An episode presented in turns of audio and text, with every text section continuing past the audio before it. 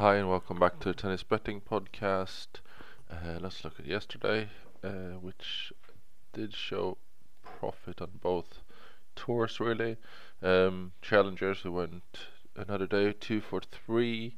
Um, slightly higher odds on our winners, Arnaboldi and then Trungelliti, so we gained about half a unit, uh, roughly.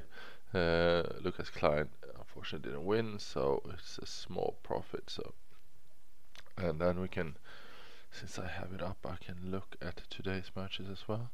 Uh, we have Dennis Novak at 2 unit bet 2.4 61% confidence in that one. And we have Tseng also 2 units 2.06 with 65% confidence. So those are both in Spain. Let me see what they're playing as Novak's up against Gimeno Valero and Tseng against Kachin so they, they're looking pretty good. Novak is actually close to even going into three unit value on that one. Uh, let's have a look at the regular tour. So yesterday we gained four units on there, so it was a pretty good day. Uh, unfortunately, Sabalenka failed to win, so that's a four unit swing. That would have been an eight otherwise. But Camilo Osorio, the three unit bet, did win.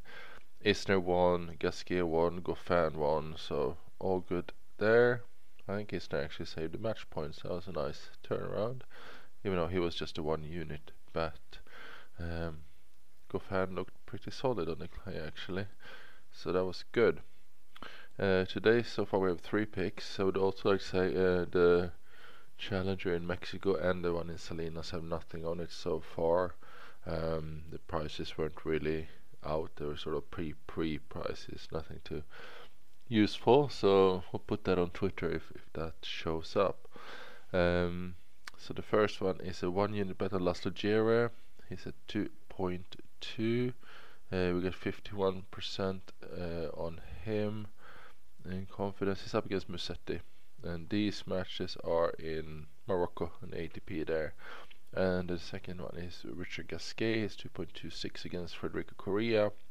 Uh, we got 54% confidence. So they're just just about heads up. There's they're slight favorites, both of them. Um, so these are small one unit bets, just a little bit of value on there. Nothing massive. And then the last one is Reilly Opelka, 1.28. Um, it's quite a low price really, but that is still two unit value. It's not too far from being three unit value even. He has been looking good, and uh, I think Gijs Brouwer's gonna have some issues here. Um, Opelka should really be priced around 1.04, 1.05 something.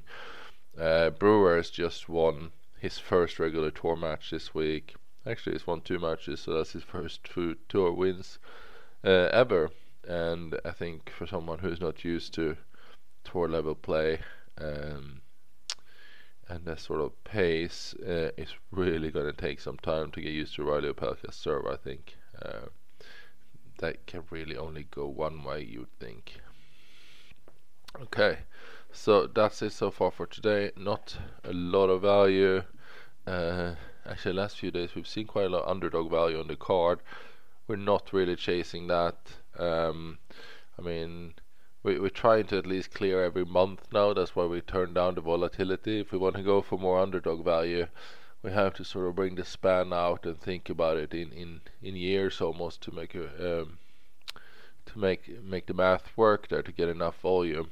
Um, but I mean, I think uh, Coco Vandeweghe is teasing us this week with that. Um, I think she was 7.0 yesterday, ended up winning she she was three unit underdog value there, but it's just that it's not been sustainable to bet those in the long run. But it's very teasing and tempting once you see one hit like that. And now she's 6.4 today again with a two unit underdog value against Anisimova. But yeah, um, just want to point out that there's plenty of underdog value there, but we're just not going to go for it. I might just do a rundown of all the underdog uh, values of today as well in the pod just in case someone wants to to go after them. I mean they they will increase your volatility but obviously um, yeah they could still be worth chasing down for someone. Okay we'll see what we do about that. Um, we have the ones for today in the book. Uh, check twitter for uh, anything remaining that will be added and let's hope we continue this uh, profit run now. Uh, good luck with the bets, and I'll see you tomorrow. Bye bye.